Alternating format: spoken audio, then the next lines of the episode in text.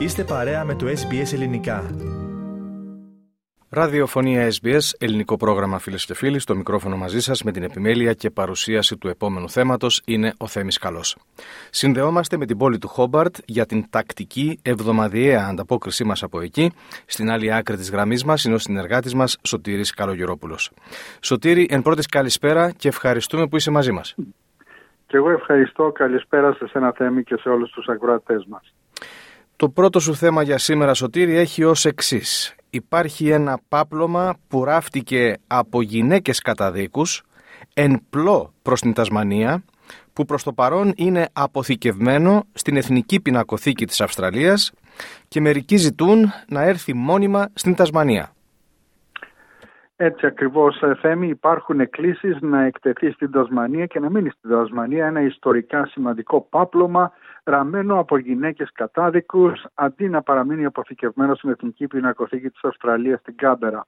Ε, το πάπλωμα που ονομάζεται Ράτζα ε, αποτελείται από περισσότερα από 2.000 μεμονωμένα κομμάτια εφάσματος και ράφτηκε στο χέρι από γυναίκες κατάδικους πάνω στο πλοίο Ράτζα που ταξίδευε από την Αγγλία στην Τασμανία το 1841.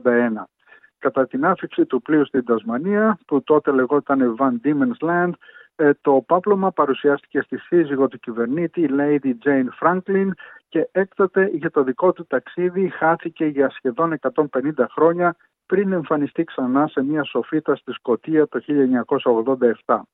Ενώ το πάπλωμα βρίσκεται τώρα στην Εθνική Πινακοθήκη της Αυστραλίας, στην Κάμπερα υπάρχουν εκκλήσεις να επιστραφεί στην Τασμανία. Πιστεύετε ότι είναι το μόνο σωζόμενο πάπλωμα που κατασκευάστηκε από γυναίκες καταδίκους στα 50 πλοία που ήρθαν στη γη του Βαν Ντίμεν. Ε, το πάπλωμα είναι εξαιρετικά, είναι σε εύθραυστη κατάσταση, γι' αυτό δεν εκτίθεται συχνά. Οποιοδήποτε χειρισμός του υφάσματος μπορεί να προκαλέσει πίεση στις ραφέ και μπορεί αυτό να οδηγήσει στην καταστροφή του νήματος. Το μέγεθός του επίσης είναι απαγορευτικά μεγάλο. Η επόμενη έκθεσή του έχει προγραμματιστεί για το 2024. Και τώρα σε ένα άλλο θέμα, Σωτήρη. Μετά την πρόσφατη προσθήκη πτήσεων από και προς την Τασμανία από την εταιρεία Rex, άλλη μια εταιρεία, η Bonza, πρόσθεσε τρεις επιπλέον πτήσεις την εβδομάδα. Ναι, η πρώτη πτήση της εταιρείας Bonza με προορισμό την Τασμανία προσγειώθηκε στο αεροδρόμιο του Λόνσεστον την περασμένη Τρίτη, ξεκινώντας μια νέα εποχή για τον τουρισμό στην πολιτεία. Ε, πετώντας μεταξύ του Λόνσεστον και του Gold Coast τρεις φορές την εβδομάδα, η εισαγωγή της νέας αεροπορικής εταιρείας χαμηλού κόστους αναμένεται να οδηγήσει στη μείωση των ναύλων στις υπόλοιπες αεροπορικές εταιρείες. Η πτήση από το Gold Coast στο Launceston στη Βόρεια Τασμανία διήρκησε 2 ώρες και 14 λεπτά.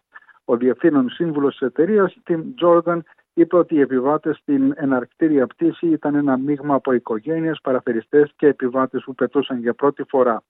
Οι μελλοντικές πτήσεις έως τις αρχές Μαΐου φαίνονται ισχυρές. Οι πτήσεις που ξεκινούν από 79 δολάρια είναι διαθέσιμες κάθε Τρίτη, Παρασκευή και Κυριακή.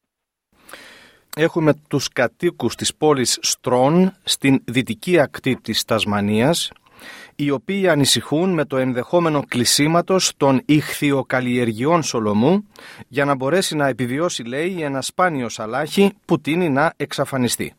Ναι, Θέμη, έχουμε ξαναμιλήσει για αυτό το σαλάχι σε προηγούμενες εκπομπές. Είχαμε πει για αυτό το σπάνιο σαλάχι που ζει μόνο στον κόλπο Μακουάρι στη Δυτική Τασμανία και το οποίο δεν ζει πουθενά αλλού στον κόσμο.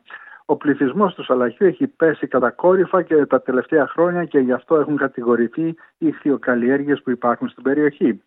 Ο πρωταρχικός παράγοντας στη μείωση του πληθυσμού ήταν η μείωση των επιπέδων διαλυμένου οξυγόνου στο νερό. Οι μελέτες δείχνουν ότι γι' αυτό φταίει η ανθρώπινη δραστηριότητα συμπεριλαμβανομένη της αυξημένης φόρτωσης θρεπτικών συστατικών από την εκτροφή Σολομού. Οι τρεις μεγάλοι παραγωγοί Σολομού της Τασμανίας παράγουν σχεδόν 9.000 τόνους, 9 εκατομμύρια κιλά σολομού κάθε χρόνο. Η Ομοσπονδιακή Υπουργός Περιβάλλοντας, Τάνια Πλίμπερσεκ, ε, είχε προειδοποιήσει ότι η εκτροφή σολομού θα μπορούσε να διακοπεί στο Macquarie Harbour ε, για να συμβάλλει στην προστασία του απειλούμενου σαλαχιού.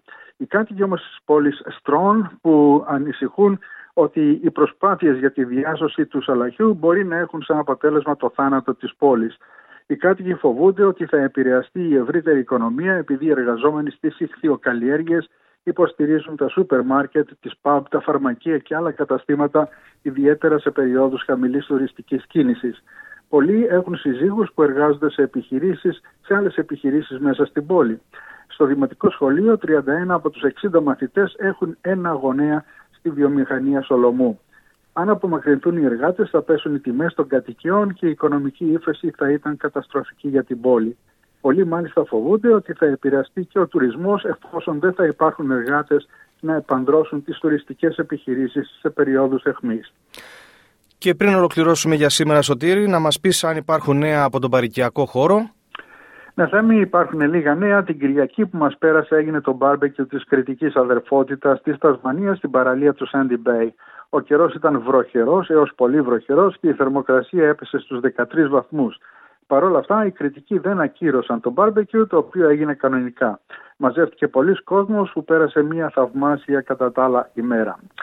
Εξάλλου την Κυριακή που μας έρχεται, εκπρόσωποι της ελληνικής κοινότητας θα πάρουν μέρος σε μια πολυπολιτισμική εκδήλωση που θα γίνει στον οίκο της κοινότητας των Πολωνών.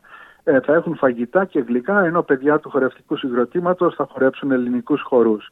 Την ίδια μέρα και ώρα εκπρόσωποι των χορευτικών συγκροτημάτων θα πολλούν λουκάνικα έξω από ένα μεγάλο πολυκατάστημα του Χόμπαρτ με σκοπό τη συγκέντρωση χρημάτων για την κάλυψη των εξόδων παραμονής στο Brisbane κατά τη διάρκεια του κριτικού συνεδρίου τον Ιανουάριο του 2024. Και με αυτά τα παρικιακά νέα ολοκληρώνουμε για σήμερα Σωτήρη. Σε ευχαριστούμε πολύ που ήσουν μαζί μας και ανανεώνουμε το ραντεβού μας για την άλλη εβδομάδα. Και εγώ ευχαριστώ Θέμη, όπως είπες θα τα πούμε την επόμενη Τρίτη. Γεια σας και χαρά σας από την όμορφη Τασμανία. Κάντε like, μοιραστείτε, σχολιάστε, ακολουθήστε μας στο Facebook, στο SBS Greek.